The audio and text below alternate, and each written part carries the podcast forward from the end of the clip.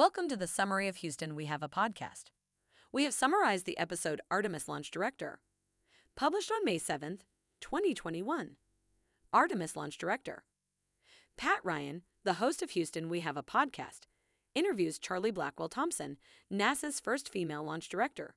To learn more about the upcoming first flight in the Artemis program and the details of Charlie's work as launch director, the Artemis program aims to send astronauts to inhabit the moon and discover new destinations, making further scientific discoveries in preparation for taking humanity to Mars.